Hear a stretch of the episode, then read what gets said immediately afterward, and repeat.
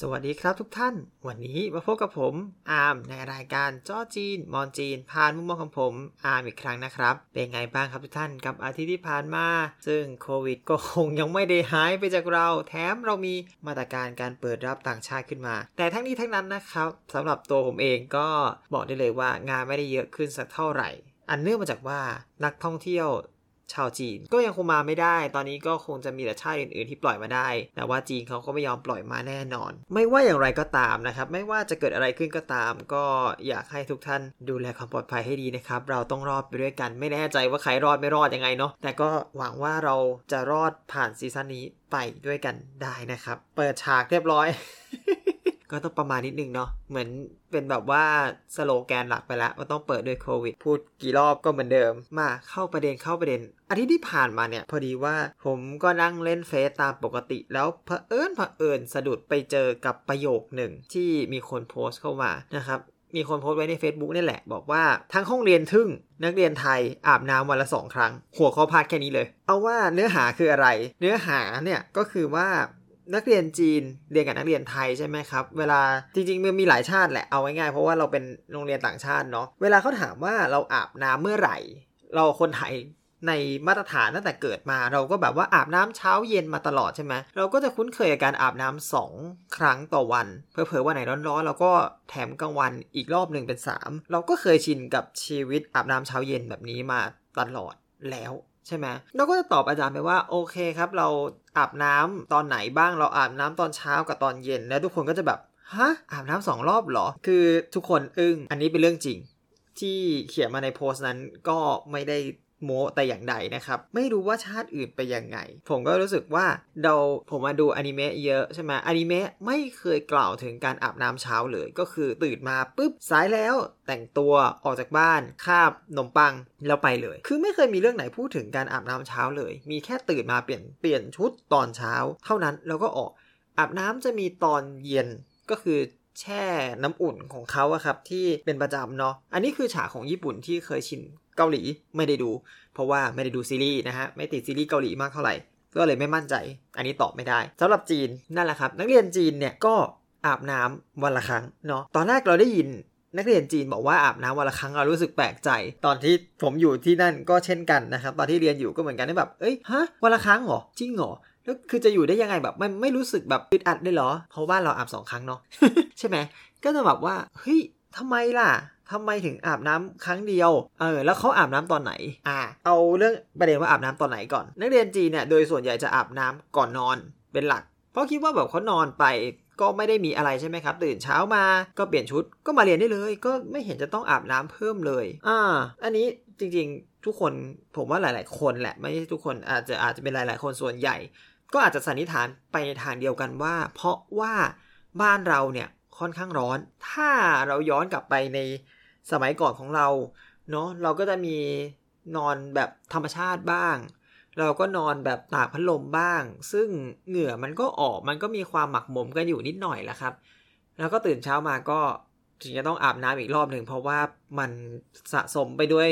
สิ่งสกปรกเล็กๆน้อยๆอะไรอย่างเงี้ยครับ มันก็ทำให้เรารู้สึกสดชื่นด้วยแหละในตอนเช้าใช่ไหมหลายๆคนตื่นยังไม่ตื่นอะไรโดนน้ำเย็นสาดตุ้มตอนเช้าตื่นเลย อย่างนี้เป็นต้น นี่อันนี้เราก็คิดในแง่ของบ้านเรา ส่วนคนจีนเนี่ยเขาก็บอกว่า อาบน้ำครั้งเดียวก็คืออย่างที่บอกชำระล้างทุกอย่างภายในวันให้เรียบร้อยเสร็จแล้วก็นอน แล้วก็ตื่นเช้ามามันไม่ได้มีอะไรที่จะต้องเลอะเทอะอยู่แล้ว ไม่มีสิ่งหมักหมมไปแล้วก็ไปได้เลย ทั้งนี้ทั้งนั้นเนี่ยต้องบอกว่าไม่ได้รวมถึงทุกพื้นที่นะครับ จะมีบางพื้นที่เหมือนกันที่มีการอาบน้ำมากกว่า 1 ครั้ง ต้องพูดเลยว่ามีจริง ๆ แต่เขาจะเรียกสิ่งนั้นเนี่ยว่าช่องเหลียงก็คือถ้าแปลตรงๆเนี่ยช่องเหลียงก็เหมือนกับคำว่าแบบผ่านความเย็น คือแบบหาความเย็นมากระแทกหน่อย ขอความเย็นมานิดนึง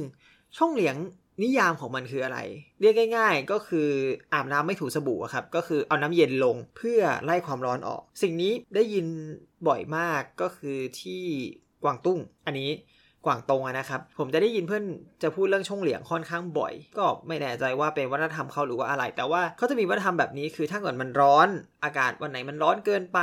กลับมาตอนเที่ยงแบบไม่ไหวแล้วถึงบ้านกินข้าวเที่ยงเสร็จขอช่องเหลียงหน่อยหนึ่งแบบเอาน้ำลงตุ้มตุ้มรู้สึกสบายตัว แล้วก็กลับไปทำงานต่อได้ก็จะเป็นแบบประมาณนี้แหละ มันก็ไม่เชิงอาบน้ำเนาะใช่ไหมมันก็ต้องดังเราต้องเรียกว่าวิ่งผ่านน้ำเพราะว่ามันมีแค่น้ำลงแล้วก็จบกันชงเหลียง ถ้าสรุปกัน แบบง่าย ๆ อาบน้ำอย่างมีกิจลักษณะเป็นกิจลักษณะจริง ๆ เนี่ยก็อาบกันแค่ตอนเย็นนัดเดียวไม่อาบตอนเช้า ซึ่งก็ต่างจากบ้านเราเนาะเวลาเราพูด เขาก็สงสัยเขาพูดเราก็สงสัย คนจีนก็สงสัยคนไทยอีกอย่างหนึ่งเหมือนกันนะครับพอเวลาเราบอกว่าเฮ้ยเนี่ยเราอาบน้ำวันละสองครั้งนะเพอเพอมี 3 ครั้งถ้าเกิดวันไหนอากาศร้อนๆอะไรอย่างเงี้ยเราอาบ 3 ครั้ง สิ่งที่ผมเคยเจอเพื่อนคนจีนถามขึ้นมาเลยแบบเรสประเด็นมาเลยว่าแบบเฮ้ยนี่อาบน้ำสองครั้งเนี่ย ผิวไม่แห้งเหรอแบบ เออนี่แบบเป็นสิ่งที่เราสะดุดกันเลยนะแบบเออ แบบเออเนาะคือคนจีนเขามีความเชื่อว่ายิ่งอาบบ่อย ผิวก็ยิ่งแห้ง ซึ่งจริง ๆ ข้อเท็จจริงนี้ ผมว่ามันก็ตรงกับเหมือนงานวิจัยของต่างชาติ อันนี้อันนี้ไม่ขอเคลมไม่ขอเคลมตรงๆแต่เหมือนว่าเคยอ่านผ่านๆมานะครับ เออถ้าเราอาบน้ำบ่อย แล้วผิวมันจะแห้ง เพราะว่าการอาบน้ำมันเป็นการชำระล้างไขมันออกไขมันที่ ปกป้องผิวกายออกครับ ผมไม่แน่ใจว่างานวิจัยไหน แต่ก็คิดว่ามันก็ฟังแล้วมันก็มีเหตุผลเหมือนกันที่คนจีนเขาพอเราดีเราบอกว่าอาบน้ำสองครั้งเขาก็สงสัยว่าผิวบ้านเราไม่แห้งกันหรอ แต่ก็มาคิดในมุมกลับกัน คือบ้านเราเป็นบ้านเมืองร้อนหนึ่งก็คือคุณอาบน้ำแป๊บเดียวออกมา เดี๋ยวก็มีเหงื่อไหล เดี๋ยวก็มีมันออกตามมาเอง ซึ่งมันก็ไม่ได้มีผลผิวกับผิวแห้งมากมายเปล่า แต่โอเคถ้าเป็นสมัยนี้ที่แบบเราออกจากแอร์ไปเจอแอร์ไปเจอแอร์ไปเจอแอร์ตลอดอย่างเงี้ยอาจจะเป็นไปได้นะครับ แต่ว่าสำหรับคนที่ใช้ชีวิตข้างนอกผมไม่มีปัญหานะ คิดว่าไม่มีนะ คือยังไงออกไปเหงื่อออกนิดๆหน่อยๆก็มันก็มาแล้วอะแบบนึกถึงหน้าตัวเองแบบ เพิ่งอาบน้ำเสร็จแห้งๆเนาะหน้าแบบอุ้ยแห้งจังเลยอะไรเงี้ย ออกไปเหงื่อออกหน่อยหนึ่ง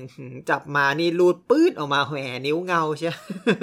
มันเลยใช่เราไม่น่ามีปัญหาถ้า